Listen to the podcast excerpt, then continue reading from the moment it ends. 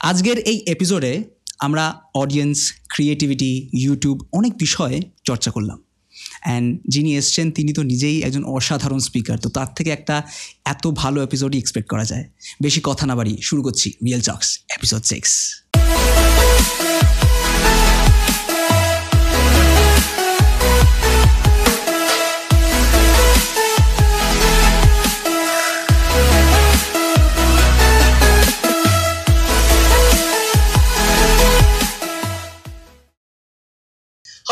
hello welcome to the six episode of real talks real টক্সের আজকে যিনি guest হয়ে এসছেন, তিনি এক অসাধারণ স্পিকার এক অতুলনীয় তার গানের গলা। আর এই টাইটেলটা না তারা দিলাম, তিনি যদিও আমার মতো ভালো নয় বাট স্টিল আমার একটা competitor Gaurav Tapadar. Gaurav da welcome to real talks Nice, nice, nice intro. Uh, actually, I am learning from him. তুমি যে এই জোকটার পর উঠে বেরিয়ে যাওনি বা মাইকটা ছুড়ে মারোনি এটাই আমার ভাগ্যবান আচ্ছা কেমন আছো বলো? খুব ভালো। আমরা খুব মতলব থ্যাঙ্কফুল যে তুমি তোমার বিজি লাইফ থেকে টাইম বার করে এখানে আরে। বাবা I am feeling like a celebrity তো আমার তোমাকে ডাকার পেছনে যে একটাই কারণ আমি কিছু কিছু জিনিস জানতে চাই। আর তোমার মতো স্পিকারের সাহায্যে আমি লোকেদের কাছে জানতে চাই কিছু কিছু বিষয়। প্রথম বিষয় যেটা আমি জিজ্ঞেস করব তোমাকে সেটা কি গৌরব তোমাদের কি প্রথম থেকেই এত জনপ্রিয় হতে চেয়েছিল? মানে ছোটবেলা থেকেই? আমার খুব স্বভাব ছিল ধরো হচ্ছে বাংলাদেশের রেডিও শো যেগুলো হতো সেগুলো ডাউনলোড করে শোনা। আচ্ছা। সেখানে ভূতের গল্পের শো হতো বিভিন্ন ধরনের প্রেমের রোমান্টিক শো ইনফ্যাক্ট আমাদের মির্চিতেও যে সমস্ত শোজ হতো তো আমরা ডাউনলোড করে করে শুনতাম। তো ওই ডাউনলোড করে শুনে শুনে আমি তখন যে সমস্ত আরজেদের শুনতাম আমার শুনে মানে তাদের মধ্যে স্পেসিফিক একজন আরজে রাসেল বলে একজন ছিলেন। তো আমার তাকে অসাধারণ লাগতো। মানে আমি কোনোদিনও তো তাকে দেখিনি বয়স কম ছিল। এখন যে এই লোকটা স্বপ্নের মতো দেখতে হবে এই লোকটাকে মানে আলাদাই হাইট হবে আলাদাই ফিজিক হবে এত সুন্দর গলা একটা মানুষের তো সে মারাত্মক কিছু একটা হবে। আর সে বিশাল বড় সেলিব্রিটি তো আমাকে স্কুলে লিখতে দিয়েছে মানে বন্ধুদেরকে যে কে কি হতে চাও। তো একজন লিখছে ইঞ্জিনিয়ার কেউ লিখছে ডক্টর যে আমি স্টার হতে চাই। স্টার বন্ধু বান্ধবরা বান্ধবরাও চাইছে হ্যাঁ আমি স্টার হতে চাই আর যে রাসেলের মতো হতে চাই। তো পরবর্তীকালে আমি যখন তাকে দেখেছি ফেসবুকের থ্রুতে দেখেছি তখন দেখেছি যে আসলে মানুষটা আমার মতোই খুব মানে ছোটখাটো চেহারের একজন মানুষ এবং তাকে দেখতে মোটেও একজন সিনেমার হিরোর মতো নয়। বাট কোথাও দাঁড়িয়ে সে লোকটা আমার কাছে একটা হিরো একজন হিরো ইন্সপিরেশন এখনও তাই। ঠিক আছে আমি কোনোদিন ব্যক্তিগতভাবে কথা বলিনি বাট ইন্সপিরেশনের জায়গা। তো এই আমার আমার মনে হয় তুমি তোমার সেই ছোটবেলার স্বপ্নটা তো সার্থক করেছ। তুমি ইনডিড আমাদের সবার কাছে তুমি একজন স্টার না দেখো একটা ব্যাপার মানে স্টার ব্যাপারটা অ্যাকচুয়ালি তখন ছোটবেলায় জিজ্ঞাসা করেছে বলে স্টার বলেছি। এখন বললে হয়তো বলব না। কারণ স্টারকে অ্যাকচুয়ালি ছোঁয়া যায় না। স্টার খুব দূরে থাকে। স্টারকে পাওয়া যায় না সহজে। আর আমি অ্যাকচুয়ালি মানুষের মধ্যে থাকতে ভালোবাসি। আমি নিজে একজন ইউটিউবার তো। মানে আমি খুব সাধারণ মানুষদেরই একজন যে কিনা কাজ করছে যাকে মানুষ পছন্দ করছে। এবং তুমিও তাই করছ তোম- তোমার এক সময় আরও অনেক পপুলারিটি হবে আরও মানুষ তোমাকে পছন্দ করবে চাইবে তোমাকে। কিন্তু মাথায় রাখতে হবে যে আমরা হচ্ছে ওই টিভি পর্দার মানুষ নয় ঠিক আছে যে কিনা হচ্ছে ওই খুব রিয়ারলি তাকে দেখা যায় শুধু সিনেমা হলে ওই বছরে হয়তো দু তিনটে সিনেমায় তাকে দেখা আমরা ওরকম মানুষ নই আমরা খুবই সাধারণ মানুষ আমরা কাজ করছি। তো এখন স্টার হওয়ার থেকেও বড় বিষয় হ্যাঁ যে সবার কাছে অ্যাকসেপ্ট হওয়ার মতো একজন ব্যক্তিত্ব হওয়াটা বেশি ইম্পর্টেন্ট বাট আমার তো মনে হয় তোমাকে তোমার যে প্রেত কথা সেটা সবার কাছে এত সবার মন ছুঁয়ে গেছে। তো তোমাকে ওই স্টারের জায়গাটা হয়তো তুমি মানতে চাই তোমার হাম্বল নেচারের জন্য but the fact is somewhere you belong to that category লোকেরা তোমাকে দেখে ইন্সপায়ার হয়। যেরকম তুমি একদিন আর্জি রাসেলকে দেখে ইন্সপায়ার হয়েছিলে। তোমাকে ওই ইন্সপিরেশনের জায়গাটায় লোকেরা রাখে। যেমন আমি রিসেন্টলি আমি তোমাকে যেমন এটার আগে বলার ভাবছিলাম বলব বাট ভাবলাম যে না অন স্ক্রিনই বলব। আমার মা খুব বেশি ইউটিউবারদের দেখে না। উনি আচ্ছা। একটু অফকোর্স টেকনিক্যালি একটুখানি পিছন দিকে। বাট উনি খুব গুণাগুন্তি লোক দেখেন। যাদেরকে দেখেন তার মধ্যে গৌরব তপাদার কিন্তু তার খুব ভালো লাগে। ইনফ্যাক্ট হ্যাঁ, আমাকে রাত্রিবেলা হোয়াটসঅ্যাপে তোমার ভিডিও লিঙ্ক পাঠাচ্ছে দেখ এই ছেলেটা কি সুন্দর কথা বলছে। এরকম মত এর মতো হওয়ার চেষ্টা করে। আমার সৌভাগ্য আন্টি প্রণাম নমস্কার। দেখা যদি হয় কখনো হয় তাহলে অবশ্যই আপনার হাতের রান্না খাব। তো ওনারা ওনার সবার বন্ধুরা বলে যে প্রেত কথা না শুনে তারা তাদের ঘুম হয় না নাকি রাত্রিবেলা। এরকম একটা ব্যাপার হয়ে গেছে প্রেত কথা তো প্রেত কথার অরিজিনটা কোথেকে কোথায়? দেখো প্রেত কথার অরিজিনটা বেসিক্যালি মানে এটা আমি শুনেছি বহু জায়গায়। আমার কাছে বহু কলস এসছে বহু মানুষজন প্রচুর মানুষজন বলছে যে তার বাচ্চা রাত্রিবেলা প্রেত কথা না শুনলে তার ঘুম আসে না। এবং বাচ্চাকে লিটারেলি তারা বকাঝকা দেন। এরকম বহু মানুষ আছেন। আমার একটু শুনে খুব ভালো লাগে যে এটা আমার কাছে স্বপ্নের মতো প্রেত। কথা বেসিক্যালি আমার যেদিন শুরু করেছিলাম সেদিনও আমার কাছে স্বপ্নের মতো ছিল। আজও যখন আমি প্রেত কথার প্রত্যেকটা এপিসোড করি আজও স্বপ্নের মতো। প্রেত কথার অরিজিন বলতে গেলে আমি আহ, গল্প বলতে ঘটনা বলতে ঘটনা বলাটা তো এখন প্রেত কথার জন্য। গল্প বলতে খুব ভালোবাসতাম। ছোটবেলা থেকে স্কুলে ধরো কোনো গল্প শুনেছি কোথাও। তো সেটা গিয়ে স্কুলে বন্ধুদেরকে বলতাম। হাই বেঞ্চে বসতাম ওরা সব লো বেঞ্চটাতে হ্যাঁ। বসতো। বলতাম বলার পর বলতাম যে আজ এতটাই কাকিটা পড়ে আরে আরে তখন থেকেই একটা মানে প্রমোশনাল স্ট্র্যাটেজি আছে যাতে পরের দিন স্কুলে সবাই আসে। আমার একটা স্কুলে যাওয়াটা আমার কাছে একটা খুব ইন্টারেস্টিং কাজ ছিল ঠিক আছে? স্কুলে আমি কখনোই পড়াশোনা করতে যেতাম না। হ্যান্ড ক্রিকেট খেলতাম লিগ খেলতাম টুর্নামেন্ট খেলতাম গল্প বলতাম এইসব। আমাদের স্কুলও কালচারাল দিক থেকে অনেক এগিয়ে ছিলাম আমরা। তো ওই সময় আমার স্যারেরা বিভিন্ন জায়গায় নিয়ে যেত গল্প বলানোর জন্য। তারপর বহু শুনে শুনে বিভিন্ন যেমন মনে আছে আলিয়া যখন হয়েছে হুম। সরি সরি আলিয়া কি বলছি? প্রেত কথা করে করে আলিয়া। আচ্ছা, আয়লা sorry। আয়লা যখন হয়েছিল হ্যাঁ। সেই সময় আমি ছিলাম কাঁচরাপাড়ার ওখানে। তো ওখানে রাত্রিবেলা ঝড় বৃষ্টিতে অন্ধকার হয়ে গেছে চারি আচ্ছা। আয়লার মতো এত বড় ঝড় এসছে কলকাতার অবস্থা তো চাতা কারেন্ট নেই। আর আমার সেদিন খুব ইচ্ছে ছিল ক্রিকেট খেলতে যাওয়ার। আর তখন তো ছোট অত বুঝি না যে ন্যাচারাল ডিজাস্টার কি হতে পারে। আমরা তো ফেঁসে গেছি ওখানে। মোমবাতির আলোয় ওখানে একজন জেঠু বা সামথিং কেউ একজন ছিল আমার মনে নেই। একটা যা গল্প বলেছিল ভূতের গল্পটা মানে আমার শুনে মোটামুটি। আমার এটা খুব ভালো লাগে এই ব্যাপারটা যে কোনো একটা জায়গায় একসাথে বসে কোনো একটা গল্প হবে। তো তারপর যখন আমি ধরো আমার ইউটিউব কেরিয়ার স্টার্ট করলাম আমার চ্যানেলের কাজ যখন আমি মোটিভেশনাল চ্যানেলের কাজ করলাম গানের কাজ করলাম তারপর একটা সময় গিয়ে আমার মনে হলো কেননা আমি তাহলে ভূতের ঘটনা শোনাই আমি যেহেতু পছন্দ করি ভূতের ঘটনা বলতে। এবং আরও বড় ইন্সপিরেশনের জায়গা যার কথা না বললেই নয় সায়ক স্যার বলে আমার একজন স্যার আছেন। ওকে তো তিনি আমাকে সব থেকে বেশি মোটিভেট করেছেন। তিনি আমায় এই গল্প শোনাতেন তিনি আমাকে বলেছেন তুইও কর তুইও পার। তোর মধ্যে উনি হচ্ছে সামওয়্যার আমরা বলতে পারি উনি অরিজিন উনি অরিজিন হ্যাঁ সায়ক গাঙ্গুলি উনি অরিজিন অ্যাকচুয়ালি মানে উনি না থাকলে আমি স্টার্ট করতাম না। উনি আমাকে ওই আর্য রাসেলকে চিনিয়েছেন। উনি সবকিছু ইনফ্যাক্ট এখনও উনি আমাকে সমস্ত বিষয়ে আচ্ছা একটা কথা ইনসাইড প্রেত কথার গল্পগুলো কি সত্যি হয় নাকি? কিছু কিছু বানানো 100%, 100%, সত্যিকারের হ্যাঁ ঘটনা? সত্যিকারের ঘটনা হয়। আমার কোনো ঘটনা আমার এমন না যে আমি নিজে লিখেছি বা কিছু বা ধরো হ্যাঁ কিছু ঘটনা আছে দেখো আমার কাছে তো অমন না যে দুটো তিনটে ঘটনা আছে। আমার কাছে এখন ধরে নাও দশ হাজার ঘটনা আছে। এবং আমার মেল বক্স পুরো ভর্তি। তো সেক্ষেত্রে আমি না পড়লে বুঝে যাই কোনটা আজগুবি আর কোনটা সত্যি অলৌকিক। তো আমি যেটা সত্যি অলৌকিক সেটাকে সিলেক্ট করি। যেমন আমার একটা ঘটনা আমি শুনেছিলাম আমার ওটা খুব পার্সোনালি ফেভারিট ছিল একটা রুমের অ্যাপার্টমেন্টে তিনজন ভাড়া থাকে তিনটে মেয়ে একটা মেয়ে এরকম কিছু করতো ওই গল্পটা আমার শুনে আমি সেদিন রাত্রে ঘুমাতে পারিনি আমি একা এরকম অনেক ঘটনা আছে মানে শুনলে অবাক হবে অলৌকিক ঘটনা অদ্ভুত অদ্ভুত জিনিসপত্রের উপর অলৌকিক ঘটনা আছে তো এই যেটা বলছিলাম সায়ক গাঙ্গুলি এইখান থেকে প্রেত কথা রয়েছে যে ঠিক আছে চলো তাহলে কাজ করা করতে জানি হ্যাঁ। শুরু করি একটা যা কিছু হবে হবে। দেন দেখলাম প্রেত কথা মানুষের কাছে জনপ্রিয় হলো এবং মানুষজন শুনছেন এখন। আর তোমার তো এই প্রেত কথা ছাড়াও তুমি পডকাস্ট করো। তো যেহেতু আমিও পডকাস্ট করি আমি ওই জন্য পার্সোনালি খুব অ্যাট্রাক্টেড হয়েছিলাম যে তোমাকে আনতেই হবে এনি হাউ কেন বিকজ আমার মনে হয় বাংলায় পডকাস্ট খুব রেলিভেন্ট না। মতলব এখানে এখন ওই যে হিন্দিতে বিয়ার বাইসের রাজকুমার মানুষ পডকাস্ট বিষয়টা কি বুঝে না।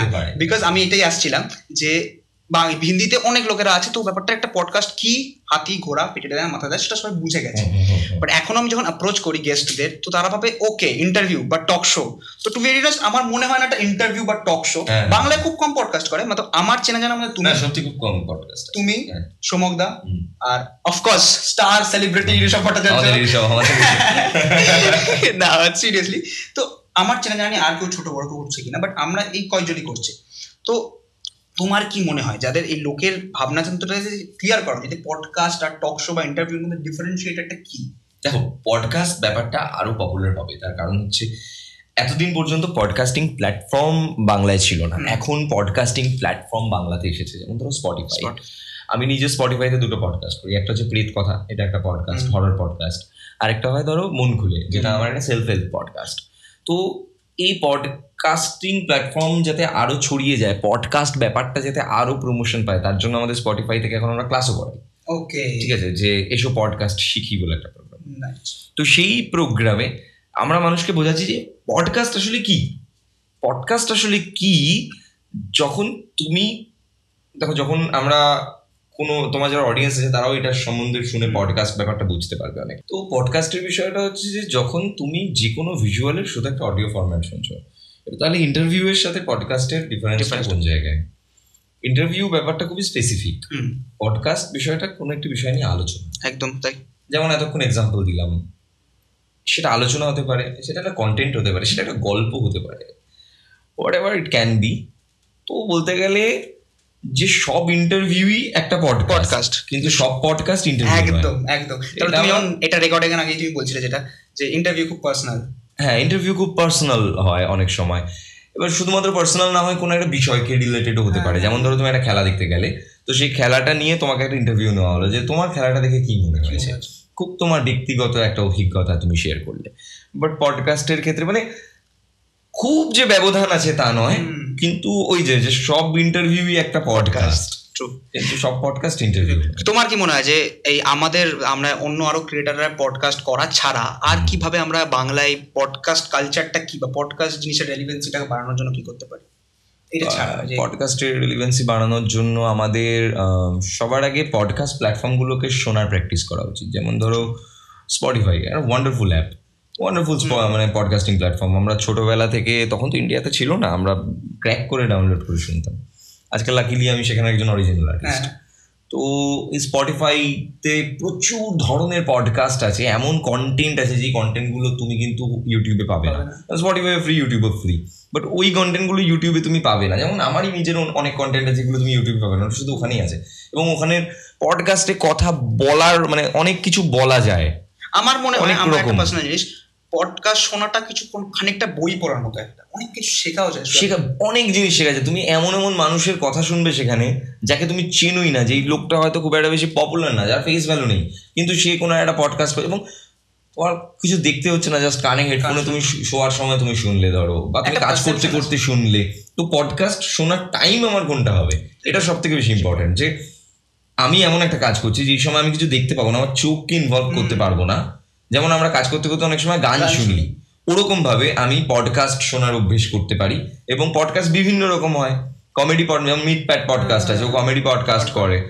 তো এরকম বিভিন্ন ধরনের পডকাস্ট শোনার আমার যেই জনরা পছন্দ সেই জনরাটাকে আমি শুনতে পারি বেশি করে সেলফ হেল্পে সব থেকে ভালো পডকাস্ট হ্যাঁ। একদমই তাই। আমার মনে হয় আমার এটা আমার পার্সোনাল খুব এটা আমি শুনতে প্রেফার করি যখন রাত্রিবেলা শোয়ার আগে। চোখ বন্ধ করে মানে আমি পুরো ব্যাপারটা বোঝার চেষ্টা করি। মানে আমার মনে হয় কিছু করলে করলে ওই কনসেন্ট বা ওই যে বলতে চাইছে যে। সেইটা ঠিক পৌঁছায় না। হুম হুম হুম। নিজে যদি একাভাবে সাধারণ রাত্রিবেলা শোনো চোখ বন্ধ করে তুমি স্টোরিটা হ্যাঁ অনেক অনেক ফিল করা যায় এবং তিনি যে কথাটা বলছেন তুমি রিয়েলাইজ করতে হবে। বিশেষ করে সেলফ হেল্প পডকাস্টটা তো একটা দারুণ ফিল হয় একটা।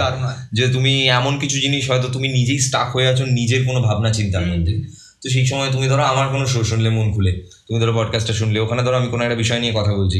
তো মেবি তোমার মনে হলো যে আরে এই কথাটা তো মানে হ্যাঁ হতেই পারে। এবার আমি যখন সামনে ভিডিওতে বলছি না তখন তোমার থট প্রসেসটা খুব ডিরেকশনাল হয়ে যায়। কারণ তুমি আমাকে দেখতে পাচ্ছ। যখন তুমি আমায় দেখতে পাচ্ছ তোমার থিঙ্কিংটা অন্যরকম হয়ে যায়। তুমি আমার ফেসিয়াল এক্সপ্রেশন দেখছ। মেন কথা ভাবনা চিন্তাটা অন্যরকম। যখন তুমি আমায় দেখতে পাচ্ছ না তখন কিন্তু তোমার মাথার মধ্যে অনেক ফ্রি থটস করছে। তা তুমি কি বলছো স্লাইটলি আমাদের ইনক্লাইন হওয়া উচিত যে অডিও প্ল্যাটফর্মে পডকাস্ট শোনা যে দাদা দেন ভিডিওতে হ্যাঁ মানে অবশ্যই। তুমি যদি একটা ফ্রি থিঙ্কিং চাও তাহলে পডকাস্টে যাও। তুমি যদি ডিরেকশনাল থিঙ্কিং চাও তাহলে গো টু ভিডিও পডকাস্ট হ্যাঁ বাট আমার মনে হয় যে পডকাস্ট একটা আলাদা কালচার বাংলাতে ধীরে ধীরে এই কালচারটা আসবে। এবং মানুষ আমরা আমরা খুব চেষ্টা করছি এটাকে প্রমোট করার। হ্যাঁ। দেখা যাক কতদিন কি হয়। আর টু ভেরি অনেস্ট তোমার চ্যানেলে তোমার চারটে চ্যানেল আছে এখন রিলেটেড তো চারটে চ্যানেলে তোমার প্রচুর নাম্বারস অ্যাকচুয়ালি স্পিড টাচউড প্রচুর নাম্বার আর ভালো নাম্বার আর এঙ্গেজমেন্টের অডিয়েন্স আর অডিয়েন্সও তোমার খুব ভালোবাসে। তো তুমি ইউটিউবটা অনেকদিন ধরে দেখছ অনেক রকম লোক দেখেছ অনেক রকম অডিয়েন্স দেখেছ। তো তোমার কি মনে হয় ইউটিউবে সব কিছু একটা ভালো খারাপ দিক থাকে? তো কোনোদিন অস্বীকার করা যায় না। এভরি কয়েন হ্যাজ টু সাইজ তো ইউটিউবের খারাপ দিক কি আর ইউটিউবের ভালো দিক কি? কোনটাকে তুমি এমব্রেস করো? কোনটাকে মনে হচ্ছে ঠিক আছে এটার উপর কাজ করা উচিত আমাদের। এবার দেখো ইউটিউবের খারাপ দিক বলব? ইউটিউবের আমি ইউটিউবের একদম পার্টিকুলার ইউটিউব হতে চাইছি খারাপ বলব? ইউটিউবের জন্যই তো কেরিয়ার এত সুন্দর আজকে এত ভালো জীবন যাপন তার সম্বন্ধে খারাপ বলা যায়? বাট যারা অফিস চাকরি করে মাই বাপ মাই বাপকে বারে খারাপ বলতে হ্যাঁ তো খারাপ কি বলব? মানে কিছুই খারাপ নেই। আচ্ছা। যে তোমায় যে তোমার জীবিকা নির্বাহ করে যে তোমায় বাঁচিয়ে রাখে আমার সব থেকে খারাপ সময় লকডাউনে যখন আমার বাবার চাকরি চলে গেছিল তার আগে বেসিক্যালি গেছিল যে সময়টা হয়তো যদি ইউটিউব বলে এই বস্তুটি যদি না থাকতো। তাহলে মেবি কি হতো আমার? আই ডোন্ট নো কি হতো জানি না। আমি মানে then I was unemployed my father was unemployed my mother was housewife কী যে হতো তখন I don't know but YouTube ছিল বলে আজকের দিনে দাঁড়িয়ে আজকে যাই করেছি জীবনে কিছুই খারাপ নেই বস। না বাট স্টিল আমি যদি বলব যে তোমার যদি এরকম একটা তোমাকে আজ একদিনের জন্য ইউটিউব ইন্ডিয়া সিও বানানো যে একটা জিনিস চেঞ্জ করার তোমার কাছে। একটা জিনিস চেঞ্জ করে কোনটা ছিল কোন সেই জিনিসটা হবে? কি সেই জিনিসটা? কি চেঞ্জ আমার তো এক দাঁড়াও ভাবতে হ্যাঁ একদম। আমি আমার প্রেত কথা গৌরব তোমাদের এইসব চ্যানেলের রিচটারও বেশি বাড়িয়ে এটা আমি সবার আগে করব। আর একটা বিষয় হচ্ছে যে ইউটিউবে যে জিনিসটা করা দরকার ভুলভাল জিনিসপত্রকে প্রমোট করা বন্ধ করতে হবে। মানে আলতু ফালতু জিনিসপত্র যেগুলো কোনো কন্টেন্টই না। সেগুলো অনেক সময় ইউটিউবে একটু বেশি প্রমোট করে বিকজ মানুষ বেশি খাচ্ছে। অ্যান্ড ভালো জিনিস যদি বলে বড় লিস্ট অনেক ভালো সবই তো ভালো কিছু তো খারাপ নেই। বড় লিস্টের মধ্যে ওটা প্রায়োরিটি যাচ্ছে এইটা বলে এইটা তো ইউটিউব এটা ইউটিউব বেস্ট ইউটিউবের বেস্ট থিং হচ্ছে যে এটা আমাদের অ্যালাউ করে যে আমরা ফ্রিতে ভিডিওটা আপলোড করতে পারি। ওকে ট্রু এর থেকে বড় বেস্ট জিনিসের কি হতে পারে? এটা আমি এটা আমি agree. হ্যাঁ মানে তুমি এটা জানো যে হচ্ছে ঠিক আছে আমি যদি একটা চাকরি নাও পাই আর সেই সময় তুমি জানো যে ঠিক আছে আমি ইউটিউবে ভিডিও দিচ্ছি এবং আরেকটা বড় জিনিস ইউটিউব আমাদের ভিডিওগুলোকে প্রচার করে। প্রচার করে, ঠিক আছে ফ্রিতে প্রচার করে তার জন্য টাকা নেয় না কিন্তু আমাদের। থেকে। তো this is the best thing YouTube can do for you যখন ও প্রচারটা করে সেই সময় তুমি অনেক মানুষের কাছে পৌঁছো এবং তুমি একজন সেলিব্রিটি হয়ে যাও একটা সময় গিয়ে। মানুষ তুমি রাস্তায় বেরোতে পারবে না সেই সময় এত ক্রাউড হয়ে যাবে। আমার মনে আছে যে আমি রিসেন্টলি আমি খেলা দেখতে গেছিলাম ইন্ডিয়ার খেলা দেখতে গেছিলাম যখন। এত লোক আমি যখন স্টেডিয়ামে পৌঁছেছি আমি খেলা কম দেখেছি আমি শুধু সেলফিজ তুলেছি। এবং ওখান থেকে বেরিয়ে এত রাস্তায় এমনি ভিড় স্টেডিয়াম থেকে বেরিয়ে তার ওপর ওখানে আমাকে নিয়ে হয়ে গেছে একটা আলাদা ভিড়। এবার ওখানে গাড়ি ঘোড়া রাস্তাঘাটে আটকে গেছে এমনিতেও তারপর আমি তো ভয় পাচ্ছি পুলিশ চলে আসবে এবার কিছু করার নেই। হ্যাঁ। তো মানে একটা সময় তোমার মনে হবে যে তুমি কিছু কিছু পজিশনে বেরোতেই পারবে না ওই টাইমটাতে কিছু কিছু পজিশন তৈরি হয় নট দ্যাট এভরি টাইম কিছু কিছু পজিশন যেখানে তোমার ফ্যান্স অনেক বেশি হয়ে যায়। তো ইউটিউবের সব থেকে ভালো জিনিস এটা আই ক্যান ফিল ইট মানে সেদিন আমি মনে করেছিলাম আমি কেন হাঁটছি? আমার একটা গাড়িতে থাকা উচিত ছিল কারণ আমার তখন অবস্থা খারাপ হয়ে যাচ্ছে। হ্যাঁ। আমার ভয় লাগছে যে এই না পুলিশ এলো এই না কোনো একটা অ্যাক্সিডেন্ট হলো এই না কারোর কিছু একটা হয়ে গেলো তার দায় টাকা আমার হয়ে যাবে তখন। তো আমার আমি যদি একটা গাড়ির ভিতর থাকতাম তাহলে এত কিছু হতোই না। ঠিক আছে? মানে ইট ইজ নট ইউর অহংকার ইট ইজ. দ্য সেফটি কারণ আমার নিজের জুতোর লেস খুলে গেছে আমি লাগাতে পারছি না ওটা।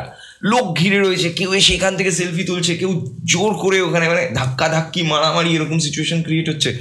তো এটা কিন্তু প্রবলেমেটিক হয়ে যায় অনেক সময় বাট এটা একটা হেভি ফিল একটা দারুণ অনুভূতি। এরকম বহু সময় হয়েছে বহু জায়গায় শোজ করতে গেছি ভিড় আমার এমন শোজে গেছি যেখানে স্টেজ ভেঙে গেছে লাস্টে তো ইউটিউব সব থেকে ভালো জিনিস ইউটিউব হ্যাঁ। আমাদের এই জায়গাটা তৈরি করে। ইউটিউব সব থেকে ভালো জিনিস ইউটিউব প্ল্যাটফর্মের জন্য তোমার সাথে দেখা করতে এসে কেউ ওখানকার প্ল্যাটফর্ম ভেঙে দিতে পারে। It is the best thing আর আর ভালো কি বলব? সবই ভালো। আর আরেকটা জিনিস মানে এই জিনিসটার জন্য গৌরব তপাদারকে লোকেরা চেনে ম্যাচুরিটি আমি সবার মুখে শুনি। গৌরব তপাদার মানে first first word that comes to in mind when you hear Gaurav Tapadar maturity hmm, maturity এমনি এমনি আসে এটা আমার বিশ্বাস। বা ম্যাচুরিটি পড়াশোনা থেকেও আসে না ম্যাচুরিটি বড় বড় ডিগ্রি থেকেও আসে না। ম্যাচুরিটি আমার মনে হয় ধাক্কা খেয়ে আসে। জীবনের ওয়ার্স্ট লোজ দেখে আসে। তো তুমি কি শেয়ার করতে চাইবে যে তোমার কি ওয়ার্স্ট লো দেখে তোমার মধ্যে? বিকজ আমি শুধু একা নয় বা আমার টিম নয় গোটা বাংলায় তোমার সব অডিয়েন্স এটা বিশ্বাস করে। যারা তোমার সাবস্ক্রাইবার না সেও বিশ্বাস করে যে গৌরব তপাদার মিনস ম্যাচুরিটি দেখো আমার একটা বিষয় আছে এটা একটু হয়তো বড় হতে পারে কিছু কিছু জায়গা বাট এই ম্যাচুরিটির দিকটা জিজ্ঞেস করলে আমি অনেকগুলো দিক থেকে অনেকগুলো জিনিস বুঝেছি। যে ম্যাচুরিটি ব্যাপারটা হচ্ছে বেসিক্যালি যখন তুমি সত্যিটাকে চোখের সামনে দেখতে পাও একদম। এটাই হচ্ছে ম্যাচুরিটি যখন তুমি একটা সত্যিকে চোখের সামনে দেখতে পাচ্ছ এবং তুমি সেটাকে অ্যাকসেপ্ট করছ তুমি সেটাকে ডিনাই করছ না। ম্যাচুরিটির অভাব তখনই হয় যখন আমরা একটা সত্যিকে ডিনাই করতে শুরু করি যখন আমরা বায়াসড হয়ে যাই। ম্যাচিওর তখনই তুমি হবে যখন তুমি আনবায়াসড থাকবে। এবং এই বায়াসড হওয়া আনবায়াসড হওয়াটা ডিপেন্ড করছে তোমার বেড়ে ওঠার উপর যেমন ধরো আমি প্রথম যখন ব্যান্ড ক্রিয়েট করি আমার তো আমি সেই সময় একটা স্বপ্নের দুনিয়াতে ছিলাম যে আমার ব্যান্ড একটা বিশাল বড় জায়গায় যাবে আমি একজন অনেক বড় রকস্টার হয়ে যাব আমি। অনেক বড় কিছু করে ফেলব কিন্তু যখন যেদিন আমার ব্যান্ড ভেঙে গেল যেদিন আমার ব্যান্ডে আমায় বলা হলো যে "আহ, তুই ফোট। সেদিন আমি চোখের সামনে একটা সত্যিকে দেখতে পেলাম যে হবে না এভাবে। I have to create a new band তো সেদিন আম, উল্টোডাঙার মোড়ে উল্টোডাঙার ওই যে ব্রিজটা রয়েছে ওখানে বসে বসে আমি সিগারেটের পর সিগারেট খেয়ে গেছি আমি এবার কী করব? আমার কিছুই করার ছিল না। তো সেই সময় আমি স্ট্যান্ড নিয়েছি মানে আমি অলস হইনি আমি কল করেছি পরপর যে "এই, আমি ব্যান্ড করব তুমি ড্রামস বাজাবে তুমি এটা করবে। দুদিন তিন দিন কন্টিনিউ শুধু লোক জড়ো করতে আমার লেগে গেছে। তো ওই যে প্রসেসটা ওই প্রসেসটা হচ্ছে তোমাকে ম্যাচুরিটি দেয়। যখন তুমি ফিল করছ যে yes no is gonna help you এবং সেই সময় তুমি বুঝতে পারছ যে, আমাকে আমারটা নিজেকেই করে নিতে হবে। দেন তোমার ম্যাচুরিটি একা একা চলে আসে। বিকজ তুমি জানো যে, তোমার হয়ে কেউ করবে না। You have to do it alone তোমাকেই করতে হবে। যেদিন তুমি বুঝে যাবে যে, ভাই, আমাকেই করতে হবে, তুমি ম্যাচিওর হয়ে যাবে। বিকজ তুমি কারোর ওপর কোনো কিছু চাপিয়ে দেবে না। কারণ তুমি নিজের দায়িত্ব থেকে সেদিন আর পালাবে না। যেদিন তুমি দায়িত্ব থেকে পালাবে না, সেদিন তুমি ম্যাচিওর হচ্ছ। রিলেশনশিপের ক্ষেত্রে ধরো, আমার এক সময় যে গার্লফ্রেন্ড ছিল তার সাথে মানে অনেক আগের ঘটনা এটা। তো তার সাথে সে আমার মেসেজ করতে রিপ্লাই করতে দেরি করলে আমার মতো কেন দেরি করছে? ঠিক আছে? তো বা ধরো এমন হতো যে সে ধরো সিন করল রিপ্লাই করল না। আমার ভেতরে একটা অদ্ভুত ফ্রাস্ট্রেশন হতো। তো তারপরে ধরো কিছু কিছু সন্দেহ করা। এ ধরো গন্ডগোল হলো। তো এগুলো আমাদের প্রত্যেকেরই লাইফে আসে। কিন্তু কিছু কিছু মানুষ থাকে এটা কন্টিনিউ করতে থাকে। মানে তার প্রথম গার্লফ্রেন্ডের সাথেও যেটা করেছে ও দশ নম্বর গার্লফ্রেন্ডের সাথেও সেটাই। করছে। এবং তার জন্য তার কেউ টিকছে না। বা টিকলেও সেই সম্পর্কটা থাকছে না। তো আমি রিয়েলাইজ করেছিলাম সেই সময় যে বস এগুলো জাস্ট ফালতু একটা ব্যাপার এটা করে আমি নিজে নিজের টক্সিসিটি বাড়াচ্ছি। ঠিক। আছে? তো সেই সম্পর্কটা নেই বাট ওই সম্পর্কটার থেকে আমি অনেক কিছু শিখেছি। যে এই জিনিসগুলো ফালতু একটা ব্যাপার। বেসিক্যালি এবং এখন যেমন মানে এখন তো আমি রিলেশনশিপে আমার আমি যে রিলেশনশিপে আছি সেটাও আমার অডিয়েন্স জানে। ঠিক আছে? তারা দেখে। হ্যাঁ। যে আমি রিভিল করে দিলাম আমার মুখের ওপর বলে এরকম ভাবে। কিন্তু মানে আমার মধ্যে ওরকম ব্যাপার নেই যে কেন কি কোথায় আই ডোন্ট লাইক দিস আমার মনে হয় রিলেশনশিপে ম্যাচুরিটি গুলো দরকার। মানে তুমি প্রত্যেক কটা স্টেজে শিখবে লাইফের সব ফেজে ম্যাচুরিটিটা আসে আর হ্যাঁ। সব বিভিন্ন এক্সপিরিয়েন্স থেকে গেলে হ্যাঁ হান্ড্রেড পার্সেন্ট মানে তুমি যখন পাতি কথা তুমি যখন জানবে ভাই কেউ কেউ তোমার জন্য করে দেবে না। নিজেরটা নিজে করে খেতে নিজেরটা করতে পারলে করো বাস নাহলে ফাটো এখান থেকে। একদম। সেদিন যেদিন সমাজ এই কথাটা তোমায় বলে দেবে পৃথিবী বলে দেবে তুমি নিজেই বুঝে যাবে যে ভাই আমাকে নিজেকেই করতে হবে। অত কান্নাকাটি করে কোনো লাভ নেই। একা একা ম্যাচিওর হয়ে যাবে। তো এটা আমি আজও বিলিভ করি। আজও সব কিছু নিজেকেই করতে হয়। আর একটা খুব পথিগত একটা ফ্রেজ আছে সবার মধ্যে একটা বাচ্চা থাকে। তো ম্যাচিওর গৌরব তাপাদের মধ্যে তুই কোনো একটা বাচ্চা লুকিয়ে আছে আরে হান্ড্রেড পার্সেন্ট অনেক বাচ্চা লুকিয়ে আছে। অনেক বাচ্চা? হ্যাঁ অনেক বাচ্চা। তো ব্যাপারটা হচ্ছে যে ধরো আমি এখনও পর্যন্ত ওই এই কি বলে বুড়ির চুল নাকি সব বলে হ্যাঁ, হ্যাঁ, পছন্দ করি। হ্যাঁ ভালো লাগে মানে কি বলব এগুলো খুব মানে হঠাৎ করে বেরিয়ে আসে ঠিক আছে। নট এভরি টাইম হঠাৎ করে বেরিয়ে আসে। কেউ এবার যদি বলে যে হচ্ছে কখনো এই বাচ্চাদের মতো অ্যাক্টিভিটি এটা খুব কাছের মানুষদের সাথেই সম্ভব বাইরে তো আর সম্ভব না। অতটা খোলা পসিবল হ্যাঁ বাট হ্যাঁ আছে ডেফিনেটলি আছে প্রত্যেকের মধ্যে থাকে। এটা। তুমি রিসেন্টলি একটা খুব বড় একটা প্রেস্টিজিয়াস অ্যাওয়ার্ড পেয়েছে। হ্যাঁ। তো ইয়াং পার্সোনালিটি অ্যাওয়ার্ড তো সেইটার ব্যাপারে তো সেইটার জার্নিটা কীরকম? আর সেটা পাওয়ার পর সেটা ব্লগটা আমরা সবাই দেখেছি যে পাওয়ার পর তোমার কেমন এক্সপিরিয়েন্স বাট স্টিল যদি তুমি আমাদের সাথে এখানে শেয়ার করো যে পাওয়ার পর কেমন আর পাওয়ার আগে ওটা ছিল ইয়াং ইন্সপিরেশনাল পার্সোনালিটি এটা আমার কাছে একটা ভালো লাগার জায়গা অবশ্যই ভালো লাগার জায়গা। আমি কখনো এত কিছু ভাবিনি। বাট হ্যাঁ ওই অ্যাওয়ার্ডটা পেয়ে আমার খুব ভালো লেগেছে এত মানুষের সামনে সেখানে কি বলব? এটা যে ঠিক আছে মানে অ্যাওয়ার্ড পেয়েছি পেয়েছি পেয়ে গেছি ব্যাস ইটস ওকে এটা নিয়ে আমি আর ভাবিও নি অত কিছু। মানে মানে মুভ অন আরও সামনে না আমি আমি তোমার পয়েন্টটা আমি এগ্রি করছি যে হ্যাঁ ওটাকে ধরে বসছি। আমি আমার আমার। বসে একটা ফান্ডা আছে মানে তুমি দেখবে আমার গোল্ডেন ফ্লেভারটা নিয়েও ছবি নেই। আমাকে অনেকে বলে কেন ছবি নেই? তুমি কেন এটা পেয়ে গেলে আনন্দ থাকে না? তুমি আনন্দই করো অ্যাকচুয়ালি ওরকম না আমার আনন্দ হয়। এবার আনন্দ হয় বলে কি আমি ওটাকে মাথায় নিয়ে নাচবো? ওরকম নয় নট লাইক দ্যাট আমার ঠিক আছে আমি আমি এটার জন্যই খেটেছিলাম। হ্যাঁ। আমি এটার জন্যই করেছিলাম আমি এটা পেয়েছি। এবার আমি যখন এটা পেয়েছি এবার এটাকে ধরে বসে থেকে লাভ নেই। এটাকে ছেড়ে দাও লেট গো লেট ইট গো এবার ছেড়ে দাও ওটাকে। এবার সামনের দিকে গো এবার নতুন কি করা আমি আমি এই টপিকে একটা আলাদা করে তোমার সাথে পডকাস্ট করব ভেবেছিলাম। বাট যেহেতু আজকে কথাটা উঠল এখানে তো আমি ভাবছি এখানে তোমাকে সেটা জিজ্ঞেস করি যে আনন্দ করাটা কতটা ইম্পর্টেন্ট আমরা ছোটবেলা থেকে জানি যে কাজ করা কাজ করা কাজ করা ইম্পর্টেন্ট তো আমরা কোথাও হার্ডওয়ার্কের পেছনে নিজের সেলিব্রেশনটা বা আনন্দ করাটা সেটা ভুলে যাচ্ছি। আর তো তোমার কি মনে হয় সেটা কি ইকুয়াল ইম্পর্টেন্ট নাকি ঠিক আছে একটা মাইলস্টোন হলো চলো ডান নেক্সট টার্গেট আনন্দ ব্যাপারটা বিভিন্ন মানুষের কাছে বিভিন্ন। ওকে এই পডকাস্ট যদি বড় হয় দুটো ভাগে ভাগ করে ছেড়ে দিও। কিন্তু আনন্দ করাটা বেসিক্যালি দুটো মানুষের উপর মানে মানুষের দু- রকম মানুষের উপর নির্ভরশীল। এক ধরনের মানুষ থাকে যারা আনন্দ করা মানেই জানে মদ খাব। চলো ঘুরে আসি। চলো এটা করি চলো ওটা করি। মানে তাদের কাছে আনন্দ করাটার মানেই হচ্ছে লেজার টাইম তার কারণ তারা তাদের জীবনের একটা অনেক বড় সময় কোনো কোম্পানিকে দিচ্ছে। তারা চাকরি করছে বা ধরো কোনো কাজের সাথে যুক্ত যে কাজটা তারা মন থেকে ভালোবাসে না। দে জাস্ট ডু ইট তার কারণ তারা বেঁচে থাকতে চায়। কারণ ওটা না করলে তার পেটে খাবারটা আসবে কোথেকে? তো তাদের কাছে আনন্দ করা মানে চলো সেলিব্রেট করি। আমরা আমি একজন নিজেকে আর্টিস্ট বলে মনে করি মনে প্রাণে। তো আমার কাছে আনন্দ মানে আমি যে ক্রিয়েশনটা করছি আমি যে কাজটা করছি আমার কাছে আমি আমি যদি ঘুরতে যাই আমি ঘুরতে গিয়ে খুব একটা আনন্দ পাই না। রাদার আমি বেশি আনন্দ পাই যখন আমি ঘরে বসে কোনো একটা ব্লগ এডিট করে ছাড়লাম বা ধরো কোনো একটা পডকাস্ট বানালাম। এটা আমার কাছে অনেক বেশি আনন্দের কারণ আর্টিস্টরা না মানে খুবই নিজের খেয়ালে থাকে। এবং মানে মানুষ শিল্পী যদি স্বার্থপর না হয় শিল্পী যদি নিজের খেয়ালে না থাকে তাহলে তার শিল্পের কোনো দাম নেই। আই স্ট্রংলি ঠিক আছে তো শিল্প শিল্প শিল্পীর শিল্পসত্তা তখনই বেরোয় যখন শিল্প দেখবে শিল্পীদের নিয়ে একটা কথা হয় খুব যে আরে ও খুব স্বার্থপর ও নিজেরটাই বোঝে। তার কারণ ও নিজেরটা বোঝে কারণ ও নিজের দুনিয়াতে সবসময় ডুবে থাকে। ও যদি নিজের দুনিয়াতে তুমি যদি একজন শিল্পী ডুবেই না থাকে তাহলে আর সে শিল্পীরা শিল্পী না। তাহলে তার সাথে একটা আইটি সেক্টরে আমি তাকে ছোট করছি না। না, না, একজন আইটি সেক্টরে জব করা মানুষের কোনো তফাৎ নেই। না। আমি আমার দুনিয়ায় মজে থাকব সেটাই তো খুব সিম্পল ব্যাপার। আমি অনেকের ফোন ধরতে পারি না। বিকজ আমি দেখি ফোন করেছি আমি ধরি না। আই ডোন্ট লাইক টু আমি সেই সময় ফোনটা ধরতে চাই না বিকজ আমি কিছু একটা ভাবছি সেই সময়। আমি চাই না আমার ওই আমি যে ভাবছি ওটা আমার আনন্দ। ওই সময় আমার আনন্দ হচ্ছে। আমি খুব হ্যাপি ওই জিনিসটা ভেবে। আমি কিছু একটা পয়েন্ট বের করছি কিছু একটা ভাবছি ভেবে আমি লিখছি। আমি ভিতরে ভিতরে খুব আনন্দ ফিল করছি হ্যাপিনেস ফিল করছি। আমি চাই না সেই সময় কেউ আমার ফোন করে আমি তার ফোনটা ধরি। আমি অনেক সময় রাত্রিবেলা কারোর সাথে কথা বলতে চ্যাট ফ্যাটও করতে পছন্দ করি না বিকজ আমি ওই টাইমটা ভাবতে পছন্দ করছি। ওটা আমার ভেতর থেকে প্লেজার দিচ্ছে। ওই টাইমটা আমার মা বাবা ডাকলেও আমি যাই না। হ্যাঁ। বিকজ আমার কাছে এটাই আনন্দ। তো হ্যাঁ আনন্দ করা জরুরি। যারা খুব মনোটোনাস লাইফ লিড করছে তাদের ঘুরতে যাওয়া জরুরি মদ খাওয়া জরুরি।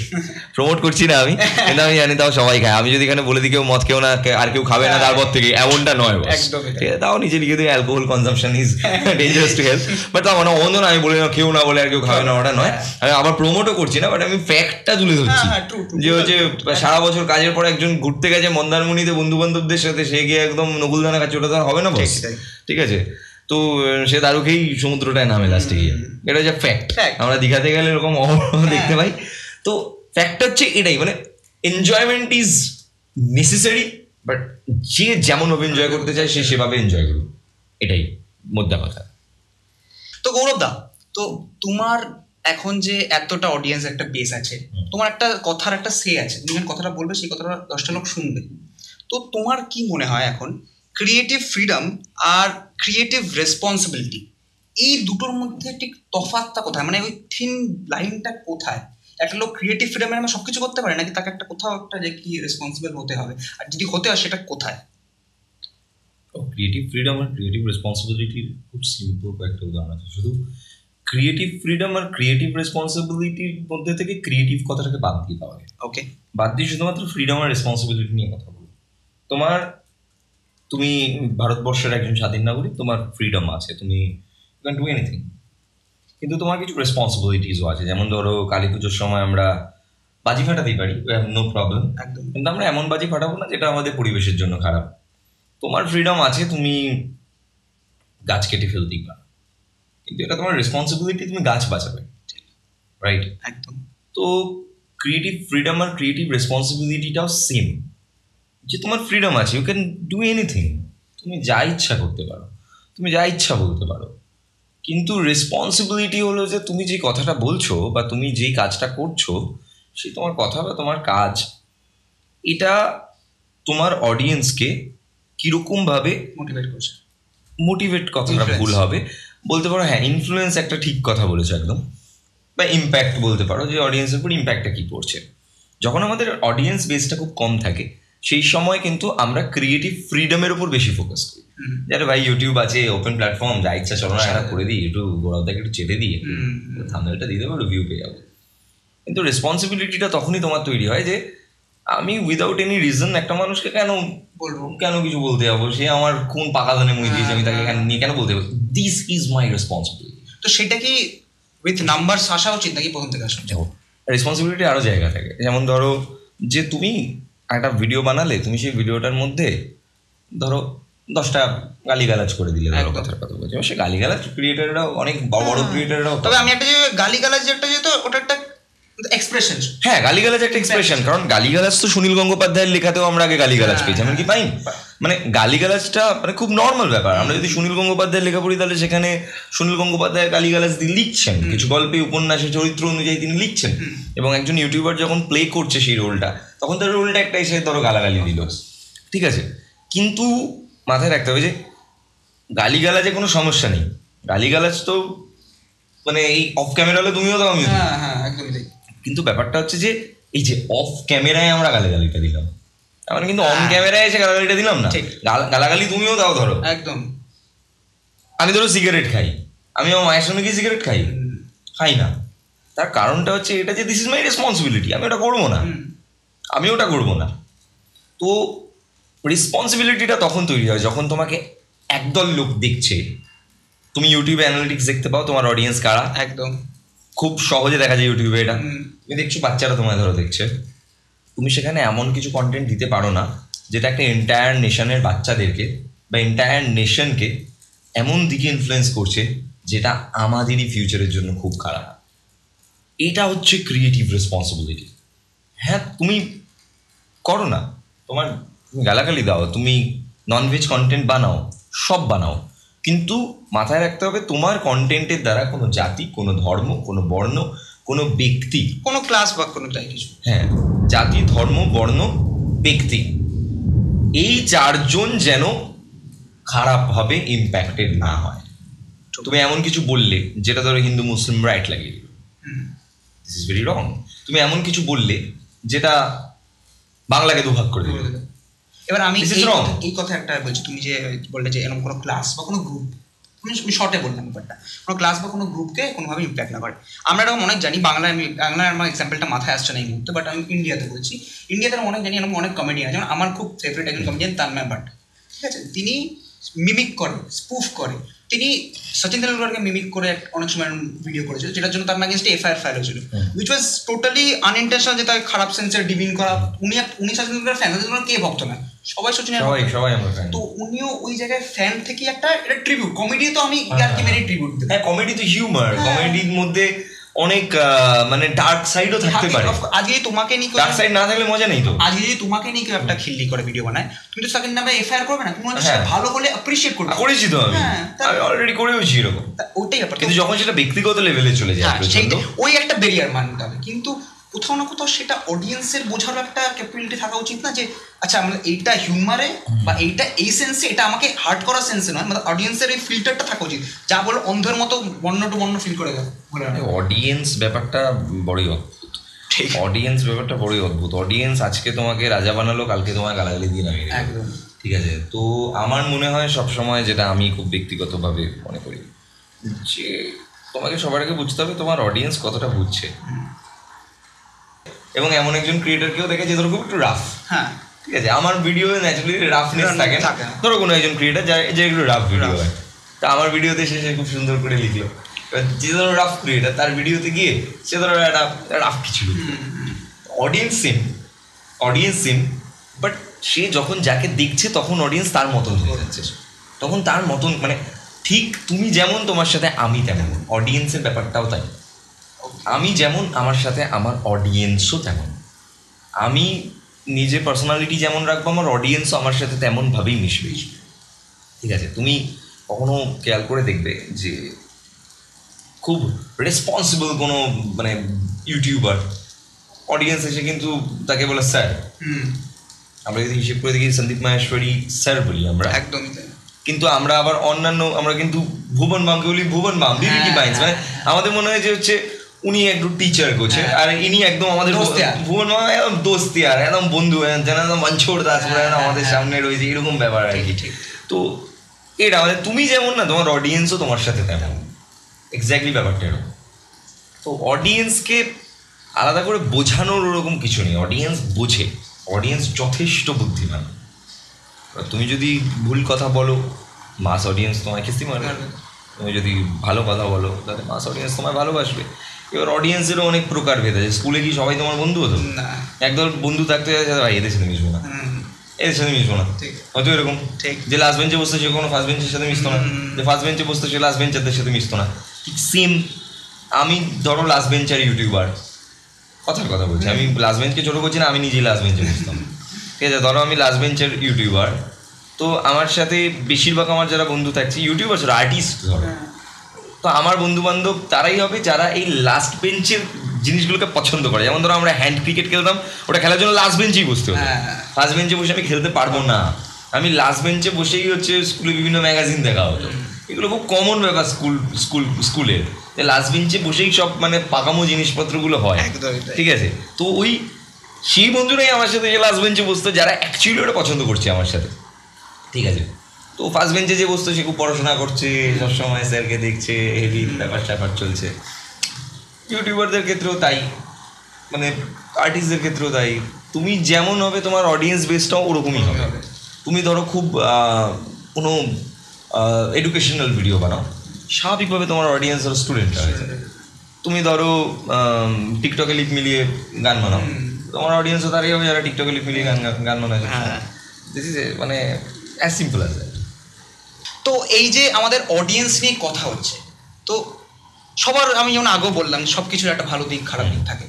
তোমার অডিয়েন্সের যদি বলা হচ্ছে অজিত অফকোর্স অডিয়েন্স অডিয়েন্সও ইউটিউবের মতোই আমাদের মাই বাপ অডিয়েন্স আছে বলেই আমরা আছি। বাট অডিয়েন্সের যদি এরকম একটা জিনিস বা অডিয়েন্সের কোন জিনিসটা তোমার যদি হয় চেঞ্জ করতে পারো, তাহলে তুমি করবে। তাহলে তো সবার আগে বলব যে হচ্ছে এই মানে বেশি ভিডিও দেখে সময় নষ্ট করার হ্যাবিটটা চেঞ্জ করা উচিত আমাদের সবারই। কারণ আমরাও তো অডিয়েন্স ঠিক। মানে আমি নিজেও তো একজন অডিয়েন্সের পার্ট কারণ আমি নিজেও কাউকে দেখছি। তো টাইম ওয়েস্ট কম করা উচিত অডিয়েন্সের ওকে যেই কন্টেন্টগুলো কনজিউম করার মতো যেই কন্টেন্টগুলো তার মনে হচ্ছে যে হ্যাঁ আমার খুব ভালো লাগে সেটাই দেখা উচিত।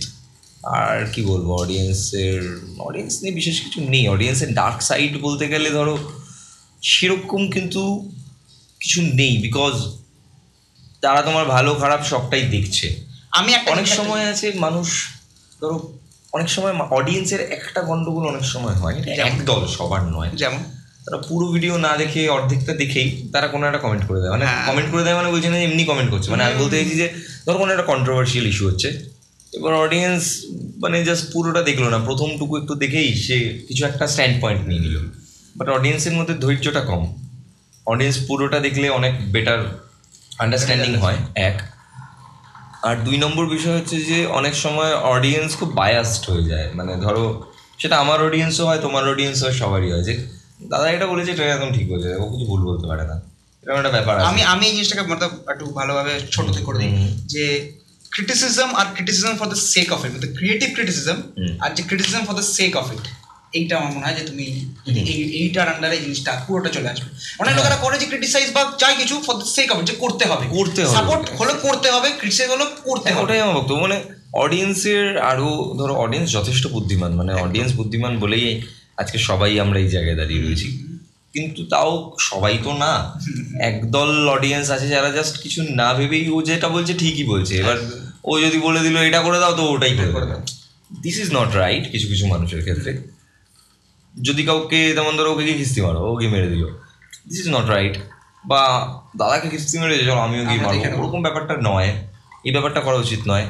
একটু নিজের একটু ভাবা উচিত। তোমার ক্রিটিসিজম কেমন লাগে অডিয়েন্স থেকে? অফকোর্স ভালো লাগে ভালো লাগে। যেমন রিসেন্টলি আমাকে সবাই বলল কেন গোপ কেটে কেটেছে খুব comment I I love it because আমার কোথাও দাঁড়িয়ে মনে হলো যে ঠিক আছে ওরা বলছে গোপ কেটেছো কেন? তোমাকে বাজে লাগছে। তো ওরা আমার সাথে অতটা কানেক্ট করতে পারছে বলেই না লিখেছে। যদি ওরা আমাকে কানেক্ট করতে নাই পারতো আমি নিজেই বলি যে ওই এরা ফ্যামিলি তো ওরা যদি আমাকে কানেক্ট করতেন আমার আমার ফ্যামিলি থেকে আমার মা আমায় বলেছে যে আর গোপটা কেটেছিস আমাকে যেই দেখেছে আমার বন্ধু বান্ধব বলছে আর গোপ কেটে এরকম লাগছে গোপ কেন কেটেছিস? তো আমি এনজয় করি এগুলোকে বেসিক্যালি মানে এগুলো লাইফে এনজয়মেন্ট তুমি এমন কিছু একটা করে যাবেন চুল নীল করে ফেলেছিলাম একবার এখান দিয়ে এখান থেকে এটা হ্যাঁ তো ভালো লাগে এগুলো করতে। মাঝে মাঝে লাইফে কিছু চার্ম দরকার মাঝে মাঝে লাইফে এই সমস্ত জিনিসপত্র দরকার। মানে খুব সিম্পল ব্যাপারটা থাকলে সবসময় তুমি তুই অত ইমেজ নিজেকে ধরে রাখা মেনটেন করা এসব করলে বস তুমি বাঁচতে পারবে না। এসব করলে বাঁচতে পারবে না। যে একদল মানুষ আছেন যারা একটু ধরো নাম কামিয়ে নিল টাকা কামিয়ে নিল তারপর সেই ইমেজটাকে মেনটেন করতে গিয়ে সে আর বাঁচতে পারছে না। ইমেজই মেনটেন করে যাচ্ছে সবসময়। সেটাই। এত ইমেজ মেনটেন করলে তুমি আর বেঁচে থাকবে কি করে বস এত ইমেজ নিয়ে করবে? এত ইমেজ দিয়ে তুমি করবে এটাই তো সেক্ষেত্রে ধরো যে এই অডিয়েন্স যখন আমায় বলছে যে আরে তোমার এটাই ভালো লাগছে না। আই লাভ ইট যে আমি ওদেরকে ফ্যামিলি বলি। তো ওরাও ফ্যামিলি বলি ভাবছে তাই উনি কমেন্ট করছে তোমার এটা ভালো লাগেনি কিন্তু। এই তুমি গোপ কাটবে না কোনোদিন। না, এরা দাদা লোকজন কমেন্ট করছে। আমার ভালো লেগেছে এটা। এই ক্রিটিসিজমগুলো তো ভালোই লেগে এছাড়া বিভিন্ন কন্টেন্ট নিয়েও ক্রিটিসিজম এসছে। প্রেত কথায় তো প্রচুর পেয়েছি যে এটা কিন্তু ভালো লাগেনি। এই গল্পটা কিন্তু আগের মতো নয়। এটা কিন্তু আমার ভালো লাগে। ওরা শোনে এবং ভালো নয় তখনই বলতে পারছে যখন ও আগেরটা শুনেছে। শুনেছে। ঠিকই তাই। তো ডেফিনেটলি তার মানে ও আমার কাছে খুব ভ্যালুয়েবল একজন লিসনার তো আমার ভালো লাগে। মানে আমি সেটা দেখে আরও চিন্তিত হই যে না দ্যাট মিনস আমাকে ঠিক করতে হবে। মানে আমার মধ্যে ওরকম ব্যাপার নেই যে কেন ভালো নয় কেন এই আমি আমি কোনোদিনও এইসব কমেন্ট ফমেন্ট করিনি। খুব রিয়ারলি হয়তো কোনো কোনো জায়গায় করেছি যেটা আমি দেখেছি এটা ক্রিটিসিজম এটা ফালতু ফালতু এসে দিচ্ছে। হ্যাঁ হ্যাঁ মানে করতেই হবে। হ্যাঁ, ওকে একটা দুটো খারাপ কথা না বললে আমার হচ্ছে না ভাই ওকে বলতে হবে। তখন আমি গিয়ে যেমন লিখে দিই। যেমন একবার একজন আমাকে লিখেছে হঠাৎ করে যে বলছে যে এই গৌরব তুই গরুর বাচ্চা তুই রিপ্লাই কেন দিস না? আমি তাকে রিপ্লাই দিয়েছি যে গরুর বাচ্চা সরের বাচ্চাদের রিপ্লাই দেয় মাইক সিন করা আছে আশি হ্যাঁ। চ্যানেলে একটা ভিডিও আছে না? ও ওটাতে চিল্লেস করা সিন করা আছে তো মানে এদেরকে আমি রিপ্লাই দিই কেউ এদেরকে কেউ reply কোনো দিই। সময় এটা রিপ্লাই এর জন্যই কিন্তু এটা করে দেখি না কি- তোমার কি মনে হয়। আমি কেউ দেখেছি কেউ করে এরকম। অ্যাটেনশন সিকার কেউ কেউ করে এরকম অ্যাটেনশন তো প্রচুর আছে। বাট ঠিক আছে মানে দেখো এই জার্নিতে তুমি যখন নামবে ইউটিউবের ভাই তখন তোমাকে এইগুলো ফেস করতে হবে। এগুলো কোনো বড় ব্যাপার নয়। এগুলো হতেই থাকবে কেউ এসে তোমায় কিস্তি দিয়ে চলে যাবে কেউ আবার এসে তোমার আমি তোমার জন্য পাগল। তুমি আমার কাছে অসাধারণ একটা মানুষ। তুমি সবই ফেস করবে কোনোটাকেই তুমি সাইড করলে হবে না। মানে সবই ইম্পর্টেন্ট কিস্তি কিস্তিটা খেলে ওদিকে ভালো লাগবে। হ্যাঁ, কিস্তি দিয়েছে ঠিক আছে এটাও ভালো ঠিক আছে মানে সবই চলে তো শুনলেন আপনার গৌরব তকদারকে তো আর জানাবেন কমেন্ট সেকশনে যে আর কাকে কাকে দেখতে চান রিয়েল টক্সে for now this is মিরিশভ and you have been listening to real এখানে ভেজাল নয় সত্য বলা why you mad? I got a bag, bro. Name hot in these streets, no Tabasco. But I'm so stubbed, that's a fact, Joe. And if you think I'm frontin', you can run it back.